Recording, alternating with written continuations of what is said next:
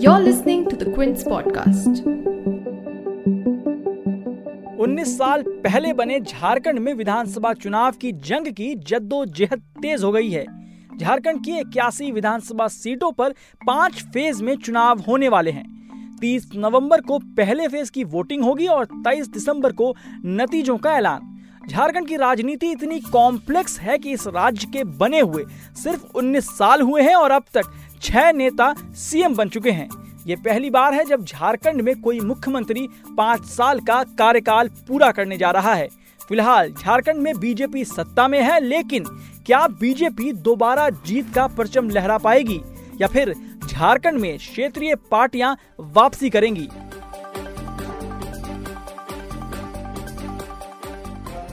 मैं हूँ शादाब मोइजी। आप सुन रहे हैं big story podcast Quint Hindi पर। आज अपने इस खास पॉडकास्ट में हम झारखंड के चुनाव, वहाँ के मुद्दे, राजनीतिक समीकरण, किसकी हो सकती है जीत और किसकी हार, इन मुद्दों पर करेंगे चर्चा।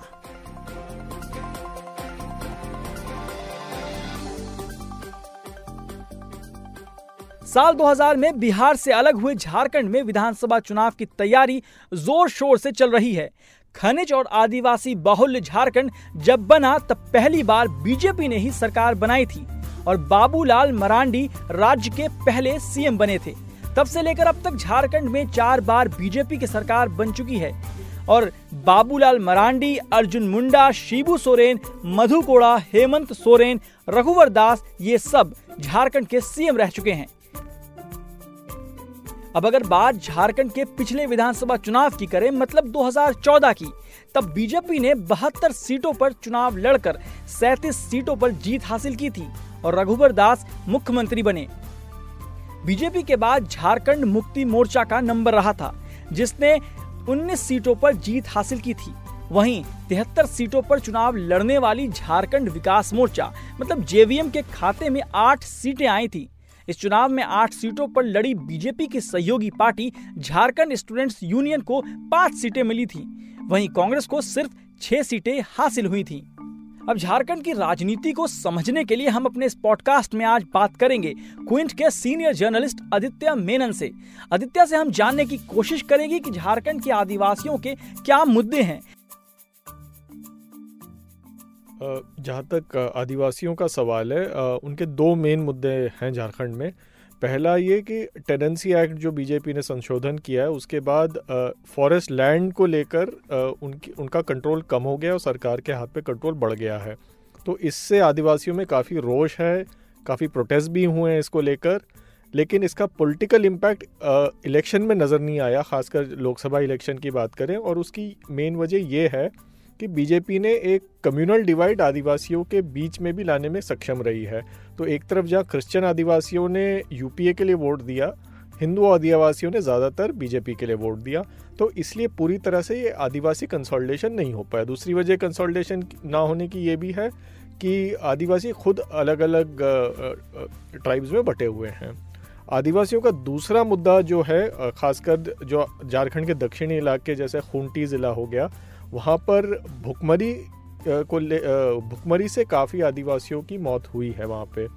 और वो सीधे सीधे जुड़ा है राशन कार्ड और आधार कार्ड ना होने की दिक्कत से। तो भुखमरी और लैंड के ऊपर कंट्रोल ये दो मेन मुद्दे हैं झारखंड के आदिवासियों के लिए। और मॉब लिंचिंग के बारे में जो घटनाएँ हुई हैं वहाँ पर उसको लेकर क्या चुनाव में कोई मुद्दा है वो? झारखंड काफ़ी एक बाकी राज्यों के मुकाबले बहुत ज़्यादा कम्युनली पोलराइज राज्य है। अगर हम लोकसभा चुनाव देखें तो अगर हम Lokniti C S D S का सर्वे जो था, उसमें बताया गया था कि चौंसठ फ़ीसदी हिंदुओं ने बीजेपी को वोट दिया और अठहत्तर फ़ीसदी मुस्लिमों ने कांग्रेस जेएमएम की गठबंधन को वोट दिया। तो क्लियर हो गया था कि एक बहुत ही बड़ी तादाद में कम्युनल पोलराइजेशन हुई है वहाँ पे। एक, दो तिहाई हिंदू एक तरफ़ वोट दे रहे हैं और तकरीबन 80 परसेंट मुस्लिम दूसरी तरफ़ वोट दे रहे हैं। अब क्या ये पोलराइजेशन विधानसभा चुनाव में भी रहेगा? ये अभी कह नहीं सकते। अगर हरियाणा, महाराष्ट्र के परिणाम देखें तो शायद राज्य के चुनाव में ऐसा पोलराइजेशन कम होता है नेशनल इलेक्शन के मुकाबले। झारखंड में BJP, Congress, Jharkhand Mukti Morcha, Jharkhand Vikas Morcha all Jharkhand student union मतलब आजसू अहम पार्टियाँ हैं। आदित्य से हम जानने की कोशिश कर रहे हैं कि क्या इस बार के चुनाव में कुछ नई कहानी बनेगी या फिर बीजेपी के लिए जीत की राह आसान होगी। इस बार का चुनाव थोड़ा अजीब है। पिछला चुनाव काफ़ी क्लियर था कि बीजेपी और पिछला चुनाव यानी लोकसभा चुनाव काफ़ी क्लियर था कि बीजेपी और एजेएसयू एक तरफ़ थे और कांग्रेस जेएमएम झारखंड विकास मोर्चा और राष्ट्रीय जनता दल दूसरी तरफ़ थे। लेफ़्ट पार्टियाँ भी थी पर वो अलग से लड़ी थी। लेकिन अब ये दो मोर्चों की लड़ाई नहीं रही है। एक तरफ़ बीजेपी अकेले लड़ रही है एजेएसयू बीजेपी से अलग हो चुकी है, वो अकेले लड़ रही है।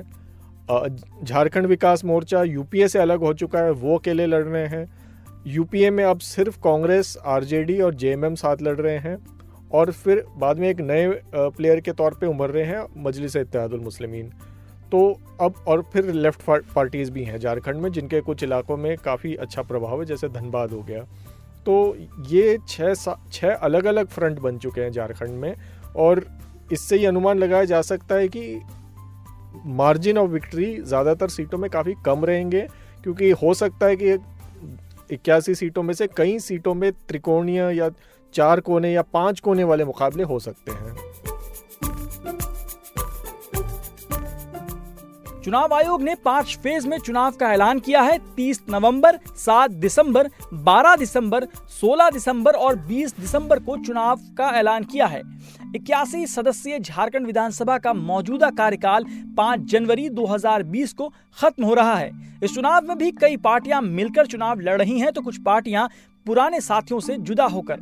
बीजेपी की अगुवाई वाली एनडीए में फूट हो चुकी है। बीजेपी और झारखंड स्टूडेंट यूनियन की राहें सीट बंटवारे को लेकर जुदा हैं।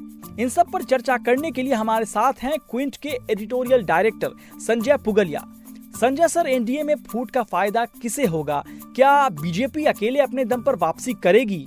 ज़ाहिर है कि एनडीए जिस प्रकार से पिछले विधानसभा चुनाव में गया था झारखंड में, उससे अब उसका स्वरूप बहुत ज़्यादा बदल गया है। तो एनडीए के लिए वहाँ कमज़ोरी की बात है और उसमें कुछ चीज़ें टॉकिंग पॉइंट बन जाती हैं, जैसे कि सरयू राय जो इनके बड़े नेता थे, उनका बागी होकर के वहाँ चुनाव लड़ना क्योंकि उनको वहाँ पर टिकट नहीं दी गई। ये बताता है कि बीजेपी वहाँ थोड़ा सा डिफेंसिव मोड में उतर रही है। देखिए, लोकसभा चुनाव के बाद का माहौल ये था कि ये वन वे ट्रैफ़िक है और महाराष्ट्र और हरियाणा के संदर्भ में हम ये कह रहे थे कि यहाँ बीजेपी बिल्कुल आसानी से जीत जाएगी।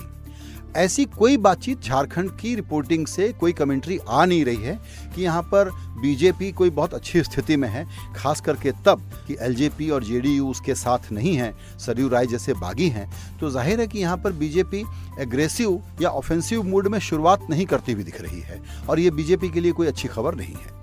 ब्रॉडर ट्रेंड देखिए ब्रॉडर ट्रेंड ये है कि लोकसभा में बीजेपी को जिस तरीके से वोट पड़ते हैं वो राज्यों में नहीं पड़ते, खास करके जहाँ एल से भी झगड़ा हो जाता है। तो अगर हम 2019 का उदाहरण लेकर के देखना चाहें तो महाराष्ट्र में 20 परसेंट का वोट शेयर गिरा बीजेपी का जब वो असेंबली चुनाव के लिए वहाँ सामने मैदान में थी।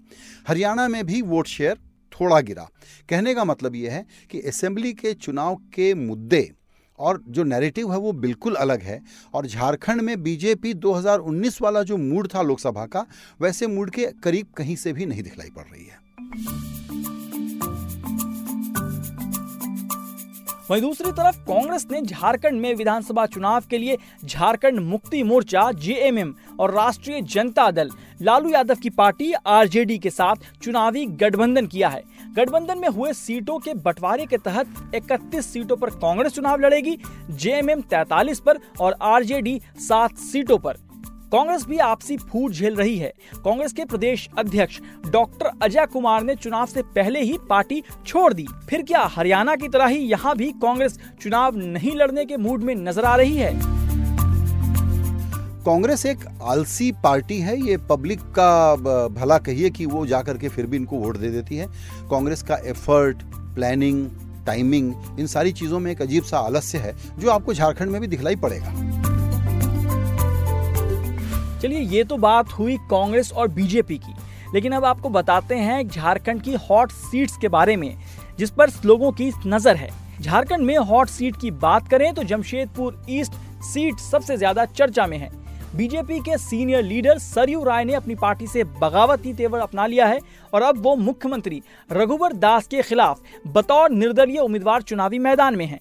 इसके अलावा कांग्रेस ने अपने मशहूर प्रवक्ता गौरव वल्लभ को भी इस सीट से टिकट दिया है गौरव वल्लभ वही हैं जिन्होंने बीजेपी के प्रवक्ता संबित पात्रा से पाँच ट्रिलियन में कितने ज़ीरो होते हैं सवाल पूछकर सनसनी मचा दी थी अब इन सब के अलावा झारखंड विकास मोर्चा के चीफ और पूर्व मुख्यमंत्री बाबूलाल मरांडी धनावर से विधानसभा चुनाव लड़ रहे हैं। मतलब ये दोनों काफ़ी अहम और हॉट सीट है।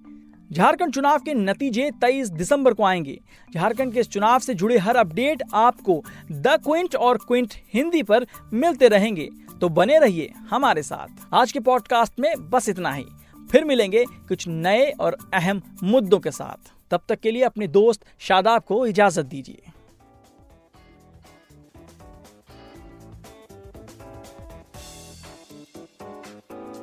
Thanks for listening. Log on to the Quince website and check out our other podcasts